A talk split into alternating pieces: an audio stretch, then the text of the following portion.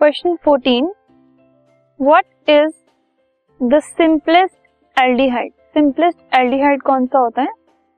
Methanal is the simplest aldehyde जिसको हम formal formaldehyde बोलते हैं।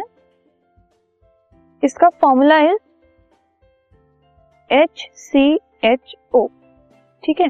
क्योंकि इसमें एक कार्बन है तो इसलिए इसको मीथे नल बोला जाता है। एंड में ए एल यूज़ होता है फॉर एल्डिहाइड कॉमन नेम है इसका फॉर्मल्डिहाइड ये सबसे पहला एल्डिहाइड होता है। So this is the simplest aldehyde with one carbon